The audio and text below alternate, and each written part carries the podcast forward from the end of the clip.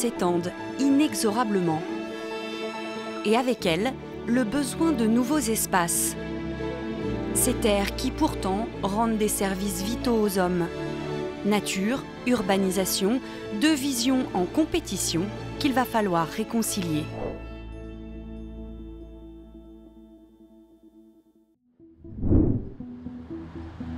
Nous sommes à 25 km au sud-ouest de Paris.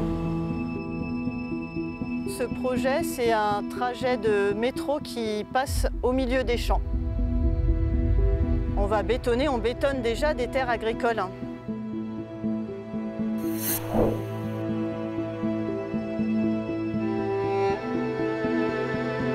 C'est le, cheval de Troie de l'urbanisation.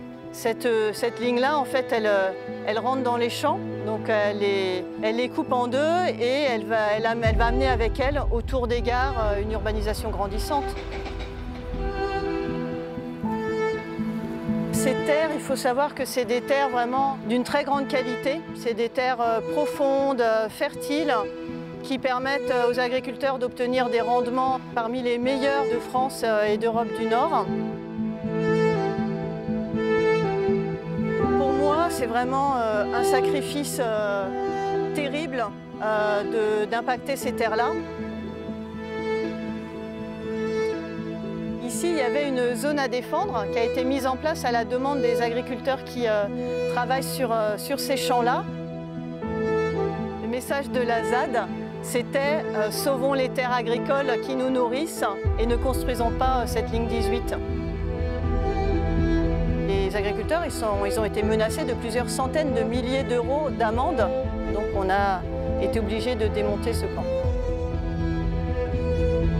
Tant qu'on reste dans la logique euh, qui est celle de l'île de France d'accueillir 70 000 habitants euh, en plus euh, chaque année, ça implique forcément de, construire toujours plus. Cette métropole, elle est déjà excessive elle n'est pas adaptée du tout euh, à un futur euh, avec euh, moins de carbone, moins d'énergie fossile, moins de transport et plus d'environnement, d'écologie, etc.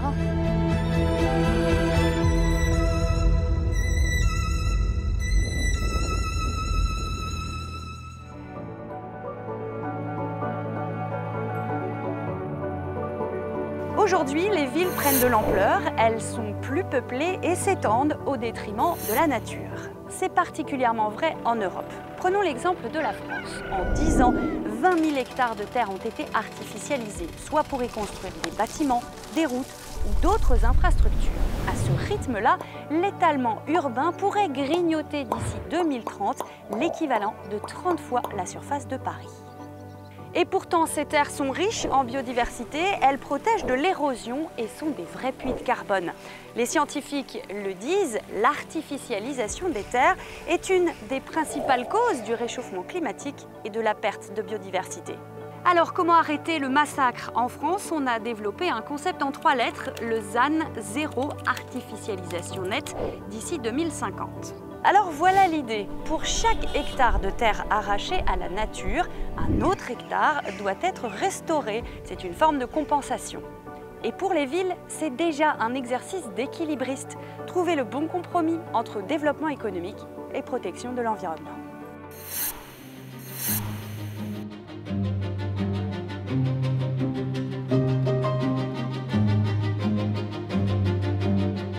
Du BTP euh, est impacté par cette loi puisque la moitié de l'urbanisation va être supprimée.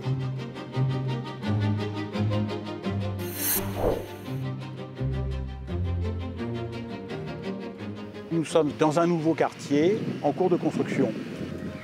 C'est l'exemple type qu'on peut urbaniser de façon vertueuse. Alors on a artificialisé d'un côté parce qu'on a effectivement mis du goudron et, euh, un sol bâti, mais par ailleurs, on a un sol naturel qui est conservé, amélioré. On aura une canopée de plus de 50%, ce qui veut dire qu'on aura euh, une température de moins 6 à moins 8 degrés l'été. On aura également de l'agriculture urbaine à travers un verger. On a un bilan avant-après qui est meilleur. On peut avoir une urbanisation comme ici qui crée de la végétation, de la résilience climatique et des parcs et jardins euh, qui seront le cadre de vie de ses habitants. Cette loi compte de façon identique tout le périmètre qu'on utilise au lieu de ne compter que ce qui est véritablement euh, du béton, euh, l'imperméabilisation. Et même les parcs et jardins sont décomptés comme urbanisés, artificialisés. Donc c'est une loi qui a une application exclusivement comptable en mètres carrés. On ne mesure pas du tout la performance environnementale, l'impact climatique positif euh, des projets. Cette façon de compter n'est pas la bonne. On a besoin de 400 et quelques mille logements neufs par an en France. Et si on supprime la moitié de ce que l'on peut construire, c'est tous les Français qui vont être impactés. L'une des conséquences, c'est qu'en baissant l'offre foncière, on augmente le prix du foncier, on crée une crise de la rareté, donc on fait flamber les prix. Est-ce que nos concitoyens en ont besoin actuellement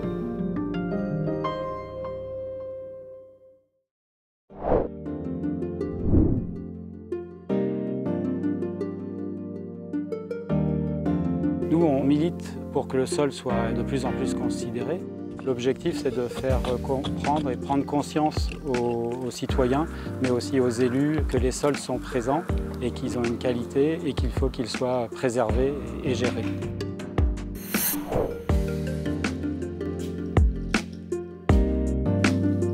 La société, en fait, quand elle aménage un territoire, quand elle fait une infrastructure, ce qui l'intéressait euh, jusqu'à présent, c'était le sol comme support de l'aménagement, alors que là, maintenant, on demande de regarder vraiment comment est le sol. Ici, on a creusé des fosses dans différents environnements, des environnements qui semblaient les plus naturels jusqu'à des environnements qui sont scellés par leur enrobé. Et donc ce qu'on peut voir quand on examine un sol dans ces trois dimensions-là, c'est ces différentes couches, comment elles sont euh, organisées dans la profondeur et quelles sont leurs caractéristiques. Quand on a un, sol qui a été imperméabilisé par la création par exemple d'un trottoir, d'une route, bah, ce qui se passe c'est qu'on va en général enlever toute la partie sol pour ramener des matériaux qui n'ont rien à faire dans un sol, c'est-à-dire des, grosses pierres, du sable, de l'enrobé et qui vont arriver à sceller le sol.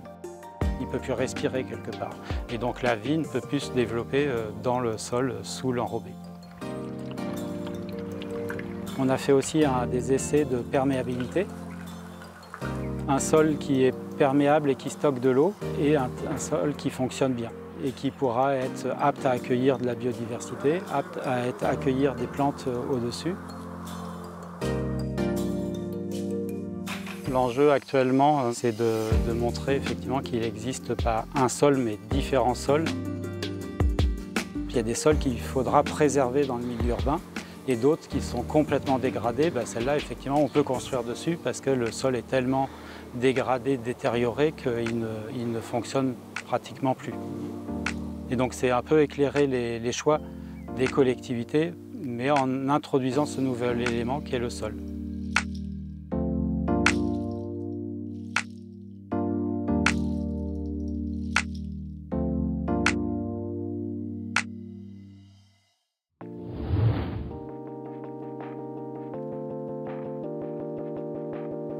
Rissorangis, on fait la démonstration qu'on peut arrêter de bétonner la ville, nos villes, inconsidérément.